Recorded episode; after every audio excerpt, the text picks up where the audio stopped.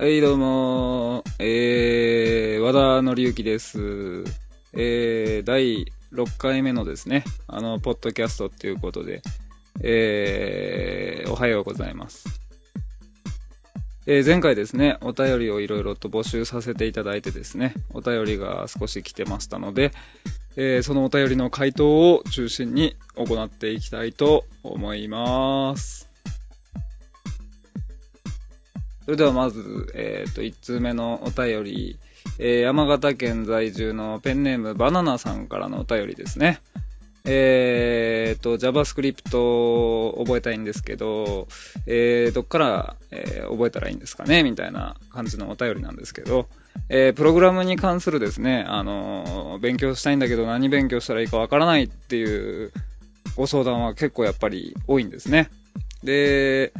まあ、どうやって覚えたらいいかっていう話なんですけど、えー、そうですわな難しいですよね。プログラムってね。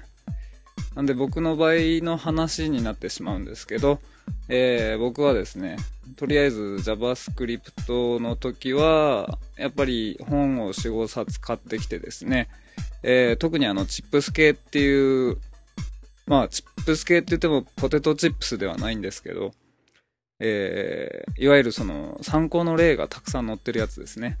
あの、具体的に構文をどう書くとかっていうことではなくて、こう書いたらこう動くっていうのがたくさん書いてる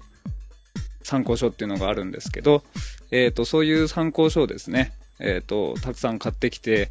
あとは、たくさん作りましたね。で、一度何かを作るとそれを応用して何かを作るっていう工程をですね、えーかなり踏むことによって、まあだんだん覚えてくるわけなんですけど、えーこれはパールでも JavaScript でも PHP でも何でもそうだと思うんですけど、まずは何かを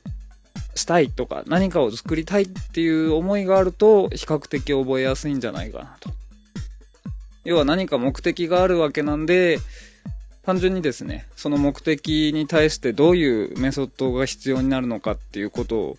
ネットで調べればいいだけなんで、えーその辺がしっかりと覚えていけるための秘訣なんじゃないかなと。えー私、このように思ってるわけなんですね。なんで、未だにですね、僕も、えっ、と、思いついたらとにかく作るっていうのはずっと変えずにですね、とにかく自分が思いついて作りたいものをさん作ってるっていうのが実際現状ですね。なんで、やっぱりそうしていくと自分の中にですね、たくさんのその経験則っていうのが、えー蓄積されていくわけなので、あとはその引き出しからいろんなものを引き出して組み合わせていくと、まあ何でも作れるんじゃないかなっていうところが、えー和田流のプログラムの覚え方ですね。まあ参考になるかどうかわかりませんけど。じゃあ、次の2つ目のお便りですね。えー大阪府在住のペンネームしゅんさん。えーオブジェクト指向についてということで。オブジェクト指向って言っても僕オブジェクト指向言語って JavaScript くらいしか使えないんで、あまり意識することないんですよね。まあ、要はオブジェクト指向っていうのは、そうですね。えーっと、まあ、モジュールだったり、クラス化されてた、その、ものをですね。まあ、うまいこと使うっていうのが、オブジェクト指向なわけです。要はその、都度、ロジックを書くんじゃなくって、いろんな API とか、ライブラリをうまく組み合わせて、一つのものを作るっていう、イメージですね。なので、ある程度その、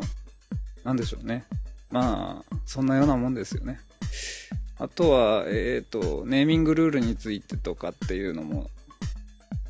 そうですね。ハンガリアン記法って言って、えっ、と、ハンガリアン記法っていうのがあるんですけど、えっ、と、要は、窃盗語っていうものをですね、変数だとか配列に使うっていうのが多分、業界標準なんじゃないかなと。で、ハンガリアン記法っていうのが何かっていうと、えーっと、まあ、ウィキペディアでハンガリアン記法で見ていただけるとですね、えー僕が喋るよりもきっとたくさんのことが書いてあると思うんで、あの、ぜひハンガリアン記法で、えー検索していただけると、えー、Excel を開発した人の提唱したやり方っていうのが出てくるんで、えー、ちょっと見てほしいなっていうところですね。適当ですいませんっていうことで。はい。じゃあ次のお便り。えー、長崎県在住の加藤さんですね。えー、SEO について。えー、っと、そうですね。SEO ってちょっと難しいとこなんですけど、えー、H1 タグとか H2 タグとか、まあ、H 系の、要は見出しタグですよね。についてのちょっと質問なんですけど、基本的にですね、僕、SEO のためにディスプレイをノンにしてですね、あのー、H1 タグとか H2 タグを入れるっていうのは邪道だと思うんですね。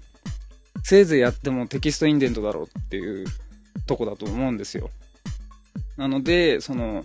単純に SEO のためだけに HTML を書くっていうのは、これは和田美学にかなり反する部分なんですよ。えー、行いとして美しくないっていうのは、かなりこう和田ポリシーに反する部分なんですね。なんで、HTML の構文も美しくて、なおかつ邪道なことをしておらず、それでいて SEO 対策がしっかりと取られているっていうのが、まあ理想ですわね。なんで、えー、っと、ディスプレイノンとかっていうのは、まあ、ペナルティの対象になるならないっていうのはちょっと難しいと思うんですけど、えー、っと、あまりやってほしくはないかなと。ちなみについ最近ですけど、Google がですね、あの、ノースクリプトを使った SEO 対策が、えー、ペナルティになるようになったらしくてですね、あのー、やっぱり悪いことはできないなーなんてちょっと痛感しているところなんですね。なんで、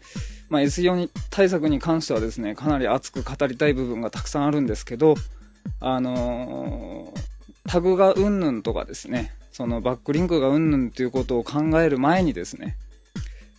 やっぱりまず一番大切に考えてほしい部分っていうのは、そのコンテンツの、がどれだけ魅力的なコンテンツを作れるかっていうところですよね。なんで、コンテンツが魅力的であれば必ず結果は絶対についてくると思うんで、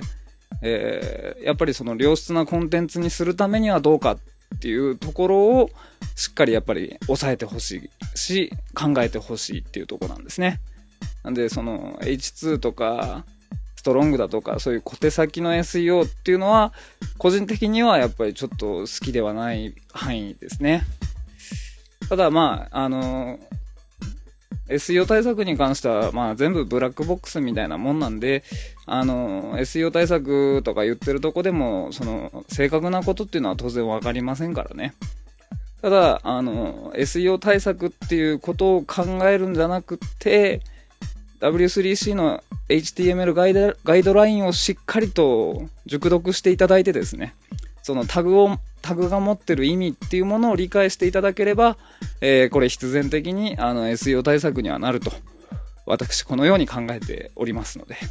えー、ぜひですね、あのちょっと W3C のサイトでも熟読していただきたいなと思いますね。ということでですね、あのー、熱くまた語ってちょっと長くなっちゃったんですけど、えー、第6回ですね、和田紀之ポッドキャスト、えー、何人くらい聞いてくれてるかわかりませんけど、えー、お便りの方をですね、あの、ブログの下の方のボタンから募集しておりますので、え、何かネタにしてほしいことだとか、え、聞いてみたいぞ。っていうことがあればですね、あの、女子、じゃないや、ぜひですね、あの、聞いていただければなって思いますので、えー、ぜひ何かあれば、え、お便りいただければなと思いますので。あとはちょっとですね、あの、先ほども美学という話をしましたけど、やっぱり我々の仕事、まあ、ウェブ関係の仕事でも何でもそうだと思うんですけど、やっぱり最終的にはその美学っていうところは絶対に捨てないでほしいなと。やっぱり美しく、美しく、いかに美しく、綺麗にというところをですね、あの、しっかりと胸に秘めて、あの、制作なんかをやっていただければなーっていうのが、ちょっとやっぱり、和田の願いですね。はい。本当に余計なポリシーなんですけど。ということで、えー、第6回の、えー、ポッドキャスト、この辺でお開きとさせていただきたいと思います。えー、ご清聴いただきどうもありがとうございました。